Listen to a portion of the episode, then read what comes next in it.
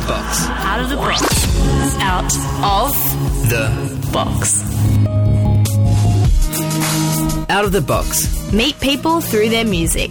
with Ash Berdabez on FBI.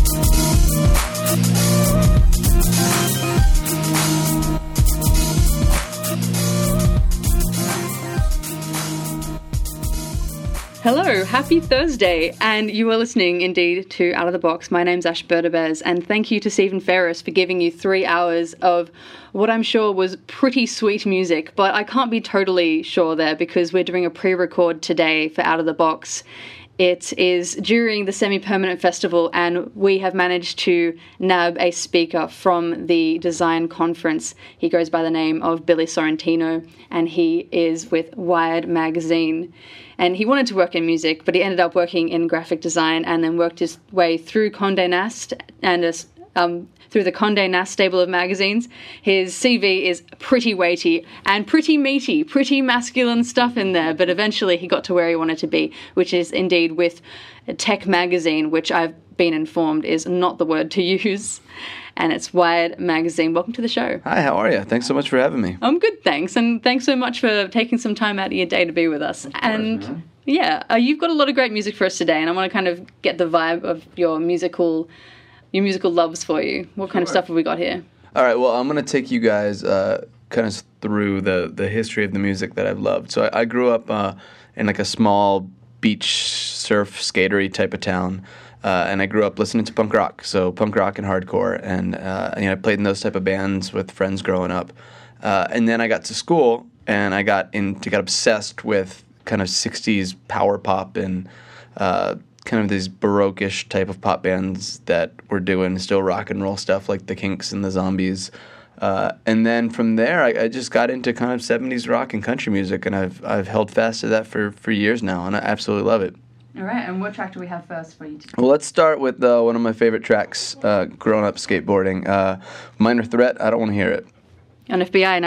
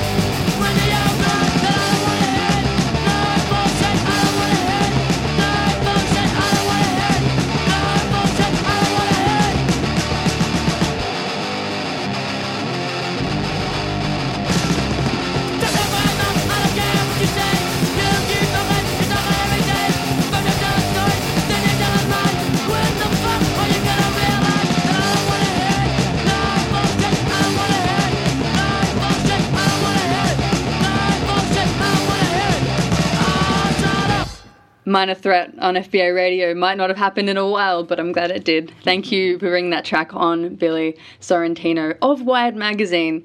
And um, I mentioned before that I, well, it's a tech magazine, but those aren't words you like to see together. Can you explain a little bit why tech magazine is a perhaps useless term? Yeah, you know, um, tech's not a bad thing, but tech is as sort of technology is is, is gone mainstream. Uh, you know, the guys that uh, stereotypically were part of Wired's canon. You know, these guys that were amazing engineers and inventors and and tech-minded folk uh, have kind of become uh, commonplace and popularized. You know, with guys like Jack Dorsey and Elon Musk and Mark Zuckerberg, they've become household names. Uh, so you know, the the other thing is this word magazine. Uh, we're we're really trying to drop that from what Wired is because at the end of the day. Um, you know, we're storytellers, and it's about us telling stories across all mediums, and it's about being a brand, right? So Wired is, you know, we are a bunch of journalists and designers and editors that are, are kind of trying to realize tomorrow today. I think that's the way we kind of try to put it. Have a an optimistic look at the future and to try to make sure that we put the important things that are coming tomorrow or that are right in front of us in front of you, so that you can learn about it and understand it, uh, sort of in a way that's going to better your life. I think that's the way we like to look at it. Actually, that's interesting because I, I was really excited to see that you had a food issue out, and you know, being a technologically forward-looking magazine with you know a positive outlook on the future, I feel like you know there's a pretty apocalyptic bunch of things you hear about our our future in agriculture. But uh, why did you decide to do an entire issue on food? So uh, let me. Uh, uh, maybe back up a second. I'll talk a little bit bigger about that. Um, Scott Dadich is our editor in chief, and he kind of came on onto this role uh, last January, so about a year and a half now. And one of the main things that we wanted to focus on, um, and there was a new editorial team kind of came on and uh, was trying to think about how we could cover things that Wired typically hadn't covered before. And food is one of those things. Food is, is so unbelievably important uh, to culture. I, I, don't need to say that; it's pretty obvious. But particularly in America right now, you know, people are kind of food obsessive, and we knew that Wired could look at um, you know how we make food, the science behind food, uh, the science behind flavor, and how we could appreciate it on a different level that you're not seeing in other publications. Um, and then the other thing is, like you were saying about this idea of um, this apocalyptic future and how dire it seems. Um, you know, we like to embrace sometimes those stereotypes, but then also look at you know what other type of uh, technological advances are there going to be to actually make food more readily available to everybody, or other ways to look at it? I mean, we have a, a story um, coming up in the future about this idea of of the new types of foods that are going to actually better our lives that we don't think about today. So you know, it it went from a, a one-off special issue to being something that I think we're going to cover more and more and more because it's, it's part of culture. And could you tell us a little bit about, you know, what one of your, one of your most exciting finds when you were doing that issue? Um, you know, for me, uh, I'm selfish. Um, I like to, I like to obviously look at the whole big picture, but I like to look at what my team particularly does with, with high focus. And I think uh, this photographer who's absolutely incredible, Dan Winters, uh, did this beautiful photograph of an umami burger kind of split apart. And to me, that that's what I was most excited about. I mean, we photographed food in a way that I don't think people had seen before. That was engaging, enlightening, fun. Uh, it just it had a certain type of energy that it was kind of punk rock. I don't know. It was cool. Speaking of punk rock, we have oh, we don't have any punk rock next. We have Beach Boys. So let's oh. take it away from the minor threat of, of, the last track and take it in a completely different direction. God only knows.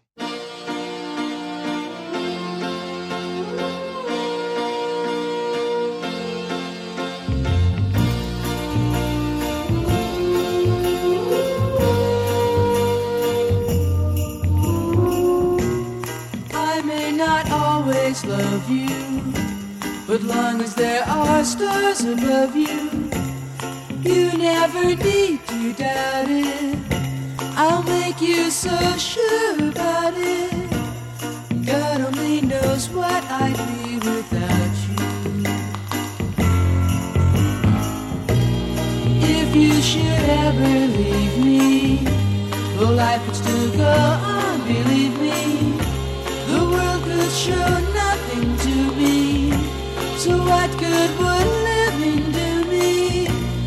God only knows what I'd be without you.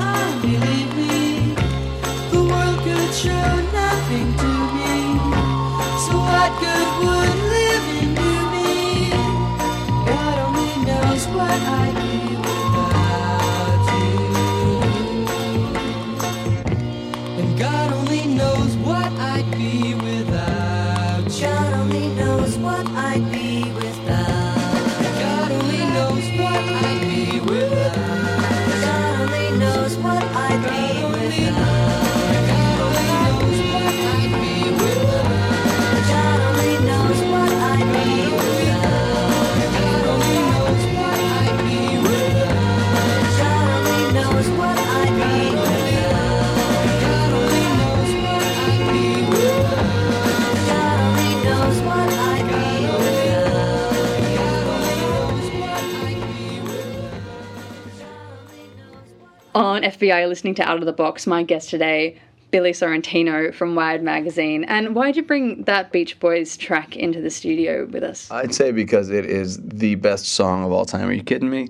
Um, there is just something absolutely gorgeous about that song, and I, I, I don't know. I, I think it's a testament when. Well, first of all, I'm obsessed with the the Beach Boys versus the Beatles uh, songwriting contest, if you will, of the mid '60s. You know, Pet Sounds versus Sergeant Pepper's, and then Smile, and all this kind of craziness. But I think that that was the time where Brian Wilson actually won up to the Beatles. I think it's hard pressed to find a Beatles song that's better than that. And the kind of crazy thing about Brian was it was one guy who was competing against all four Beatles plus George Martin. So there's something kind of amazing about that track. Imagine if he, you know, maybe done a bit of a collaboration with the Beatles. Yeah, I mean, if him and Paul worked together, woo. The world would have just exploded. Yep, but you know, you- then you would need John to make it cool mm-hmm. because Paul's a little too sappy. Good point. And so you you are first and foremost, you know, a design guy. When mm-hmm. we're talking about, you know, magazines and now online, on tablet, on phone, mm-hmm. can you tell me a bit about how you've had to change your idea of design over time? You know, I, I guess this is something that a lot of designers that go from print to digital have to think about. Um, what was incredibly difficult for me was thinking when I thought about digital and I thought about the web in general. It scare. uh, Are we allowed to curse on this radio, or do we keep it keep it clean? F's and C's we can steer clear of. Everything else, I think it's pretty good. So I can say I, I scared a shit of the web. Yeah. Okay, good. uh, excuse my language. Um, no, I, I, I, I was I was petrified that you know that you didn't have boundaries. The web could be anything, and you know I think designers in general like boundaries because it, when you're limited to something, you know your your edges, and you can absolutely make what's inside of that the best possible thing. I mean, so that really scared me, but once you step back from the actual element of design and you start thinking about storytelling and the way that you could take a story and, and maybe tell it way better uh, on online or on mobile or through social or through video, um, and you keep that the focus, all of a sudden this becomes a tool that works in your advantage rather than being something that scares you. It's a great idea to look at the storytelling aspect of it because design and storytelling don't seem like things that really, you know, sit in the same basket. But I remember in your talk at Semi Permanent, you were you were saying that experience is is the key. It's not that design is actually about the visual; it's about the experience. Yeah. Can you explain a little bit about what you mean by that? Well, you know, it's um. it- I, I guess I'll use it with this example. You know, we did a music issue uh, this past uh, March, and we shot Questlove on it. And the idea for the cover was that what is it like to feel that moment of the best new song you haven't heard? So you know, let's let's say Ash, I've got the song on my phone right now that you haven't heard, but I know you and I know you're gonna love it so much, and I play it and capturing that moment of euphoria because it's true euphoria. When you hear something you've never heard before that that is you, it, it's it's like out of this world. It's an experience.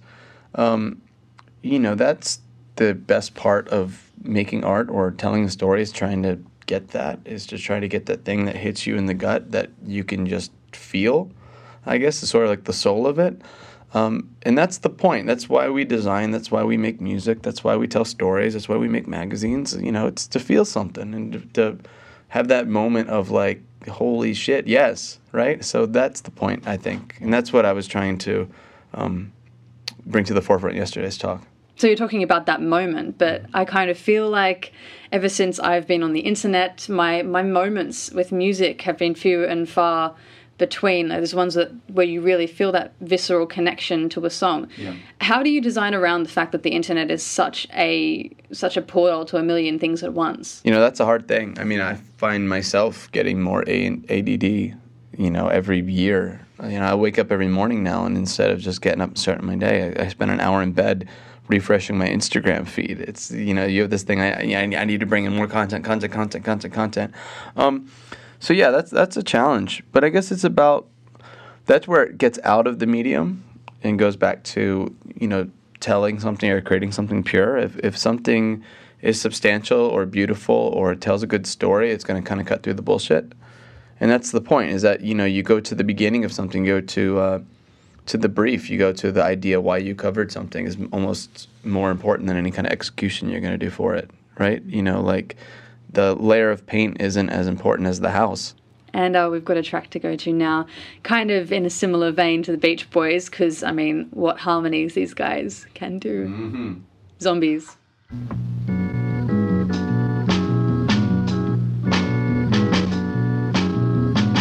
Well, no one told me about her, the way she lied. Well, no one told me about her, how many people. But it's too late to say you're sorry. How would I know? Why should I care? Please don't bother trying to find her. She's not there.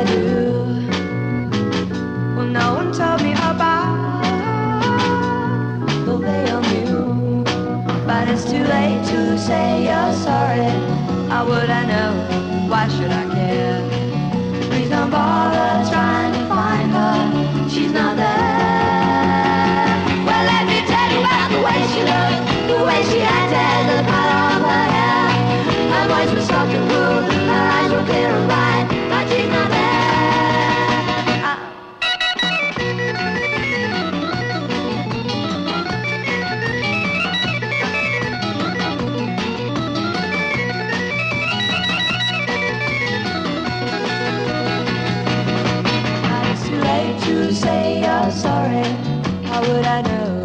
Why should I care? Please don't bother trying to find her. She's not there. Well, let me tell you about the way she looked, the way she acted, the color of her hair. Her voice was soft and cool, her eyes were clear and bright, but she's not there. On FBI 94.5, The Zombies with She's Not There, brought in by my guest today, Billy Sorrentino. And can you tell us why you brought that track in? Oh man, that is. Uh, I don't think the zombies get enough credit, man. In the '60s, you know, everybody's talking about the Beatles or the Beach Boys or the Stones, maybe the Who and the Kink or the Who and uh, the Kinks at that kind of secondary level, or you got into like the, the cheese of like Herman's Hermits and those guys. But the zombies, man, they were the ones that were doing that first kind of soul and kind of you know major to minor harmony thing that no one was hitting on yet that so many people hit on later. Um, it's gorgeous and it holds the test of time. And argent and, and colin blunstone are just like my gods. They're incredible. And uh, so before that track from The Zombies, we were talking about your design career and we can keep talking about the zombies instead right it's, it's a little can, more interesting. we can talk about the zombies for the rest of the day. So on FBI 94.5, you've got maybe 40 minutes left of uh, talk about the zombies on your Thursday. And actually wanted to talk to you about the, the redesign that you went through with Wired as the creative director and how you managed to sort of demasculinify the, the magazine and the website and the entire look of Wired as, as an entity. Why did you do that? Well, I, I certainly can't take credit for it because it, you know, our it's our full team. You know, as we go through a redesign, um, it's top to bottom, um, from Scott Dadich, editor in chief, to uh, our photo team, which is led by uh, Anna Alexander on the the website, and I'm sorry, on the print side, and Paloma Shoots, and then our our brand director of photography now, Patrick Witty, and then on the magazine side uh, of the design team, uh, two of our senior uh, design leads are, are both uh, incredible, incredible uh, women on the team. Claudia de Almeida, who was the previous design director, and then Margaret Swart. And um, so, you know, Wired stereotypically, um, like most magazines that were a little bit more uh, tech minded, had very kind of uh, bold typefaces. And I think people's cliches are we'd have these kind of geometric and, for lack of a better word, um, you know, Loki? maybe uh, 2001: A Space Odyssey or Matrixy style vibe going on. Uh, Full and numbers every yeah, single page. and there's nothing bad about that. That's, it's, it's some gorgeous, gorgeous stuff. But we wanted to make sure that we were a lot more um, sensible in our approach, and a lot more classic and a lot more Swiss. Um, so it didn't feel so masculine um, that it spoke to obviously both genders, but more importantly that it was more classical, so that we could. Uh, leave some space in our framework to let the content really like shine. You know, let our, our, our beautiful photography and illustrations come to the forefront. Let that be the focus you know, rather than the uh, typographic styling sort of, you know, grabbing too much attention. But while still having the finesse that kind of the history of, of Wired's type sensibilities would have. And before you were doing stuff with Wired, you had a, you were with a bunch of different zines. But the the thing is, you were doing a lot of manly stuff. I mean, you were Yes. wrestling zine for God's sake. I know, I know. It was. Uh, I was. I was worried for a while that I was going to get pigeonholed as the, uh, for lack of a better word, dude designer. Uh, you know, the, the go-to guy for the 18 to 24 male set. Um, you know, I'd worked at Maxim magazine and then uh, WWE, which uh, World Wrestling Entertainment. So, uh, yeah, there was a lot of very chunky, bold, all caps with exclamation point types of styles going on there. That Lots of extra little shines put on muscles. yeah, there- there was a lot, there was some Photoshop going on, uh, you know. Uh, and I mean, don't get me wrong. There's a lot of significance and and rationale and reasons and, and some weight to doing that type of work. Um, but it's it's nice to kind of get out of that and expand my horizons. Actually, show kind of the the full range of of my design interests, which is certainly.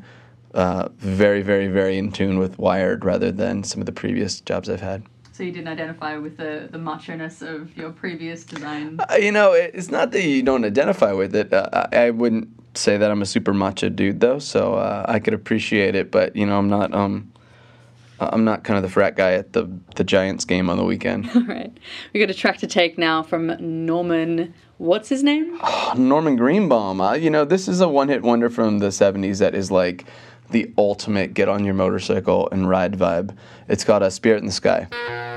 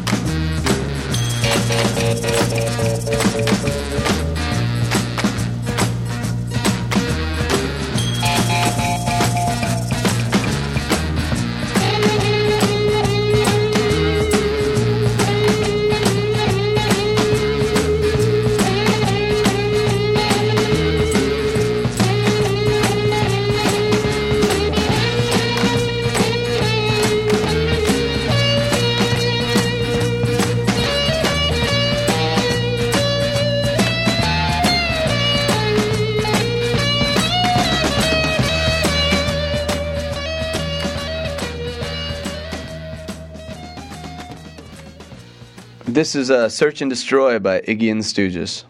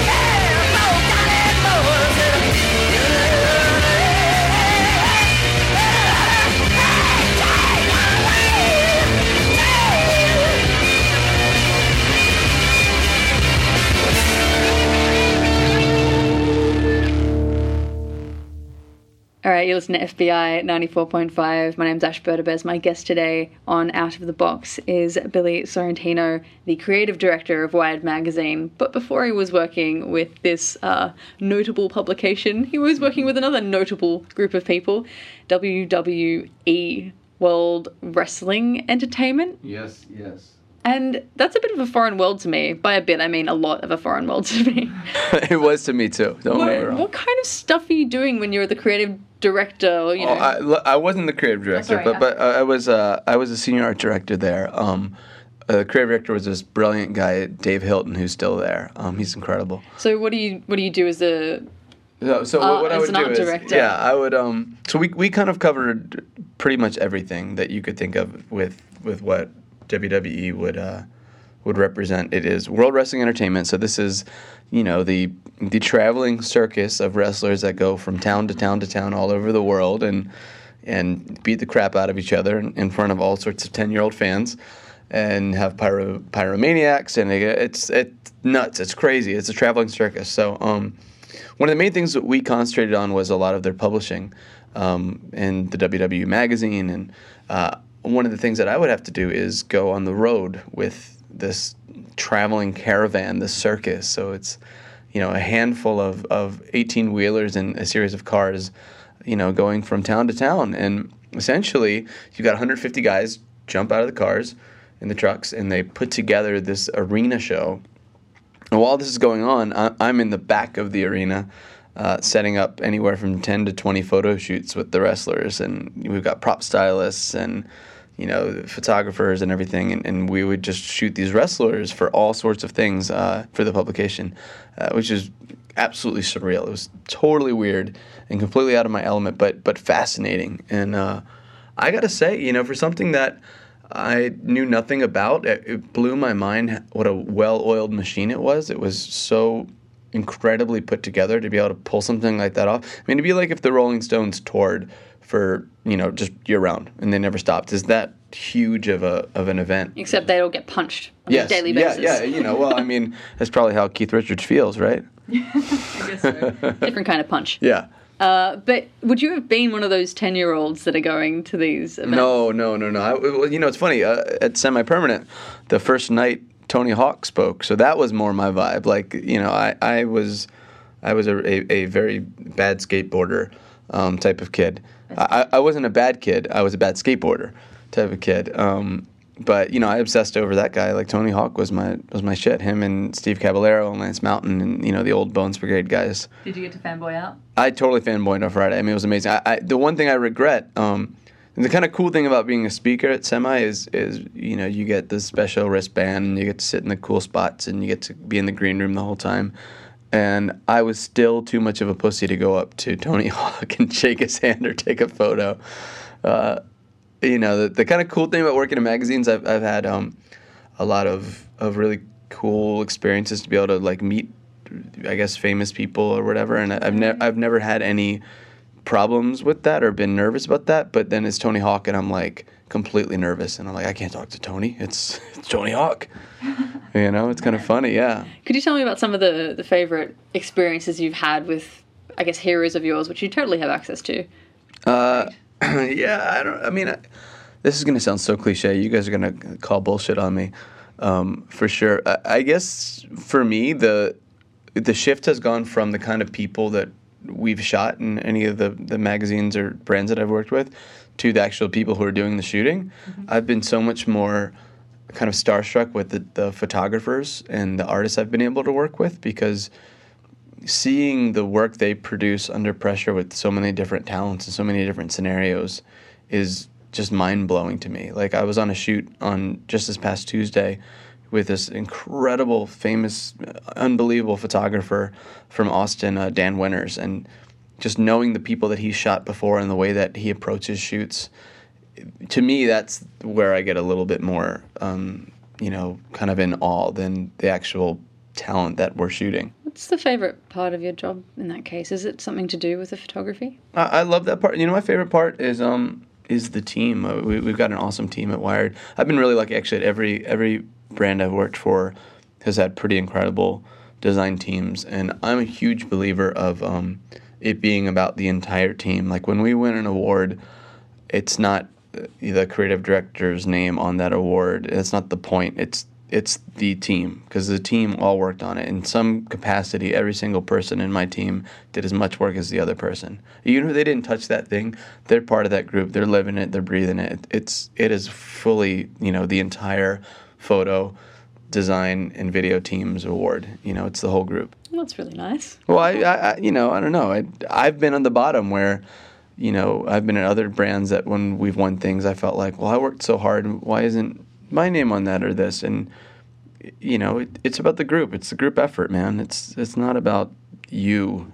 You're the least significant part of it. It's everybody. Will you hire me? Sure, why not? Let's do this. All right.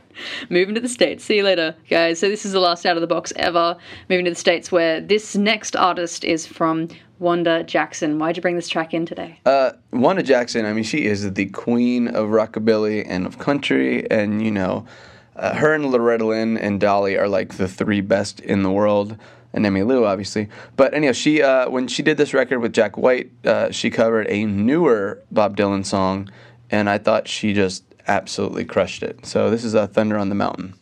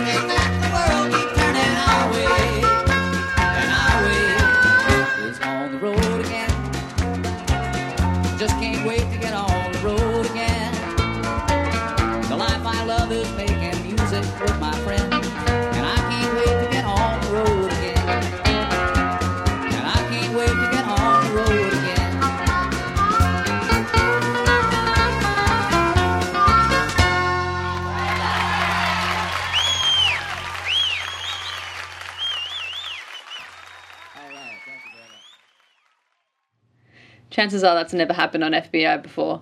Some country music brought in by my guest today, Billy Sorrentino, the creative director of Wired Magazine, and FBI needs way more Willie Nelson in their lives. absolutely, and you know we can we can try to do a little bit more for the station every week. Just just keep reminding us that's where it's at. And uh, you, true to the song, have been on the road with a band. Yeah. You know, you weren't just a, a magazine guy your whole life. Can you tell us a bit about your uh, your other bands? Uh, so uh, I mean, I, I grew up playing music. That was that was my passion with art. You know, I was doing both, and um, yeah. So I've, I've I've been fortunate enough to tour a couple times with my previous band, and then I'm currently in a band called Brothers NYC, and uh, we've toured. Uh, we did a tour last summer, and we're going to do a West Coast of America tour uh, this upcoming fall when our new record comes out. But I think what you're getting at is that one story I was telling you about earlier today. Hmm? Absolutely. I feel like this is something that has to be heard to be believed. Okay, so Because I don't believe you. yeah, it's it's far fetched. This is this is top notch. This is a scary, weird story. This is like this is my like at the pub story. Um, this is pretty funny. So I was uh, I was a younger kid. Uh, I was in this band, and we were on the road. We were touring all summer, and we had just played Athens, Georgia. So I don't know if, if anybody uh, listening has seen that American movie from the '70s called Deliverance with Burt Reynolds. But the idea was it, they're in backwoods uh, Georgia, and um, there are like kind of crazy rednecks, kind of you know rural people who are scary. Um, so Georgia has that stereotype, um, and everyone in America knows that. So uh, that just have that in mind as I tell this story. So we get finished playing this club. We finish the gig up at about midnight. Uh, we all get into the tour van, uh, which is just this like crappy 16 passenger old Chrysler, and um, and our drummer wound up driving, and our drummer never drove. It was always our bass player that was always driving. So the drummer said, "You know what? I'm going to take the road." Now this is this is going to date me, but this is pre uh, Google Maps and our phones directing us and GPS. what do you mean pre Google Maps? Can you believe that? um, 74 years old. Uh, no, we had we had an atlas, and we took the atlas out, and and our drummer Mike uh, was like, you know what, this is going to be the quickest way to get to the next town, which was uh, Myrtle Beach, South Carolina. So the way you would normally do it is you would go to Interstate 95, which I don't know how far that was from Athens, but you'd go to the main highway and you'd just drive a couple hours. Instead, he decided to take like back roads because it seemingly would take out an hour of our trip. Um, so we, we head out on the back roads, and we're on this you know very small two lane backwoods type of road that is getting creepier and creepier. It's like woods on both sides, and we're seeing just these kind of scary shacks the whole way. And uh, you start seeing Confederate flags, and um, you know, usually when you see Confederate flags, it's it's, you're kind of getting into racist territory potentially. Uh, and we're riding, riding, riding. And I, I should mention that our guitar player, uh, Emerson, was from El Salvador. So uh, he's very conscious now that we are in kind of like white, potentially hick area of Georgia. So I mean, we're all like, "What? You know, this is getting kind of creepy." All right, and then Mike announces to the van, "Oh yeah, by the way, guys, we're out of gas." And we're like, "Oh, holy shit! All right, man." Well, we knew at this point we couldn't turn around because we've been driving for about an hour. And we're driving some more, and, and the van starts going slower, and you could tell that we're getting very low on fumes. Um, and it's just getting creepier and creepier. I mean, there, there have been no streetlights forever.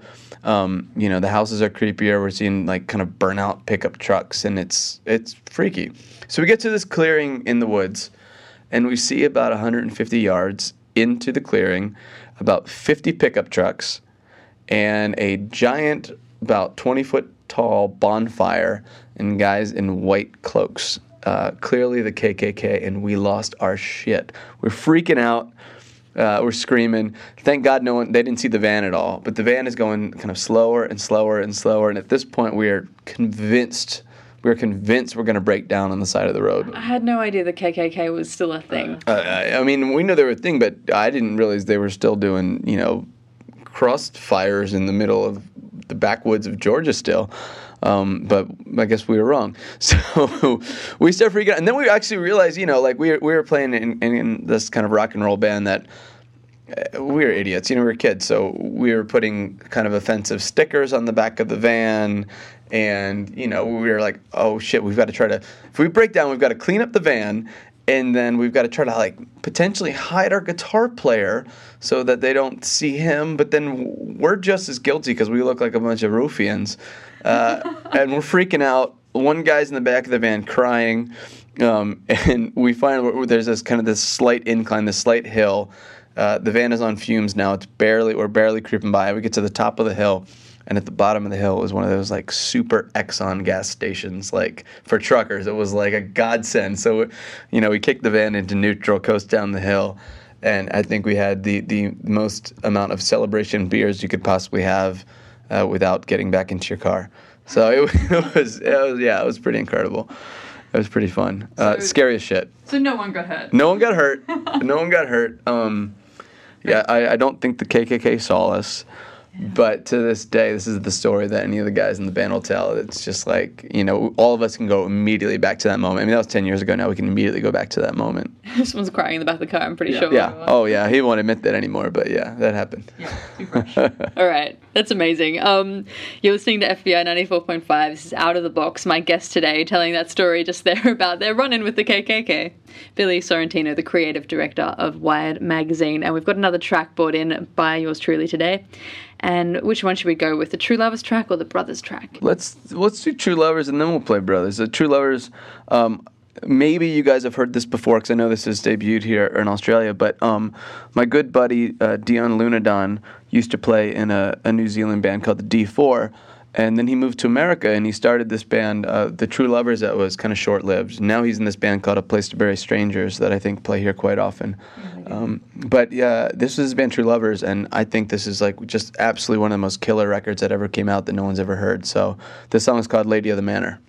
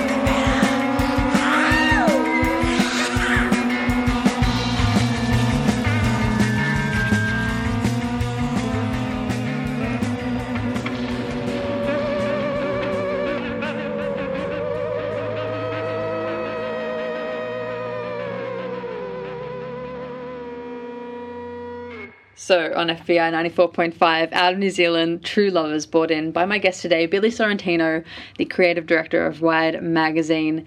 And I mean, he gets to do exactly what he wants. You, you just, you're just living the dream. I'm so lucky. And how do you make it work though? Because I mean, you want it to be across music, you want to be across design. You're basically, you know, on overdrive all the time with creativity. I- Do you get burnt out? Uh, it, not so much, but I, I think it's because I, I've I really try to keep the two things I love in, in check and balance with each other. Um, when I first moved to New York, I moved up uh, with a, a fellow art director buddy of mine, this this guy Emerson Barrios, who is now the creative director at the Atlantic, and we moved up at the same time. We were we were kids. We didn't know anything about magazines, and, and we both kind of got magazine jobs really early, really lucky. Um, and I was at this magazine called Condé Nast Traveler, and he was at this magazine called The New Yorker. And his art director at The New Yorker told him, "Hey, listen, man, if you want to be a really great art director, you got to quit. You got to quit your music. You have to stop because you've got to obsess over design. You've got to live it. You got to breathe it. You got to sleep it." And you know that was really good advice. And Emerson took it, and he skyrocketed. I mean, he he's an absolute incredible talent. He's so good. Um, and it was hard for me though because you know I was like, hey man, we we need our band up here. We need to play music. Um, so for a while, you know, I, I kind of stopped designing and I did music. And it's funny that music then took off a little bit and it actually made more sense and I got way better at it. Um, but I missed design. And so then I, I quit music. I quit my band altogether. And then my design career took off. Like I got better at design and, and that guy's, you know, his, his comments, his advice actually made sense. But at the same time, you're missing a huge part of yourself, right? so So, would you advise it though? no, I wouldn't because for me it was finding the balance, kind of finding that right balance made me so much happier and actually better at both. And I think that was the key. And that's my big advice I think to anybody is like have a night job and love your night job as much as your day job because creatively they keep each other in check. It means when you're spending your time at your day job, you know, that time matters so much because you got to go to your night job. There, there's a cutoff point that you got to do your next thing, right? So then for me, it's like then when I'm playing music, my time in music is so important because it has to end at some point because I got to go back to my day job of design. Uh, and it, it, for me personally, it, it makes me better at both, I think. You know, it, it makes me happier with both, makes me more excited about both, it inspires me with both. Uh, and, you know, there, there are plenty of people in the world that I think that helps with, you know. So I would advise that to everybody in the world. Speaking about keeping your music going, you're in a band called Brothers, which I only figured out today. and it's interesting because there's an album by the Black Keys called Brothers, and you look exactly like Dan Auerbach. Is that how I say his last name? I, I think so. Yeah, so you you look very similar to him. He's, he's much better looking than me. pish posh. But how, how do you guys kind of come across your sound in Brothers? Um, you know, you, since you loved Willie Nelson so much, it's a, probably a pretty good segue into this. uh, uh, you know, we. I, I, I grew up. Uh, my drummer grew up, and my my pedal steel player. That says a lot right there. All grew up in Virginia, so you know we know country music from that. Um, our our guitar player and our bass player grew up in Oklahoma, in a, a town of 450 people called Lone Wolf. So they knew country music, but we were rock and roll guys. We grew up on punk rock and we grew up on rock and roll, though our, our background had country in it. So we found a way to kind of tie our history with our passion and kind of make a, a kind of country feeling rock and roll band uh, that's just it's just pure man it's what we love it's, it comes really easily and uh, it's called brothers it's it's it's it's my favorite thing in the world All right, fabulous. Thank you so much for joining us on Out of the Box today, Billy. oh Sorry. thank you oh it was incredible And uh, so this track from Brothers, what do we call it? it's called let the black horse ride And is it is it available? Just so we know. So you can get it on iTunes, but the actual record is going to come out this fall. It's called Brothers Volume 2.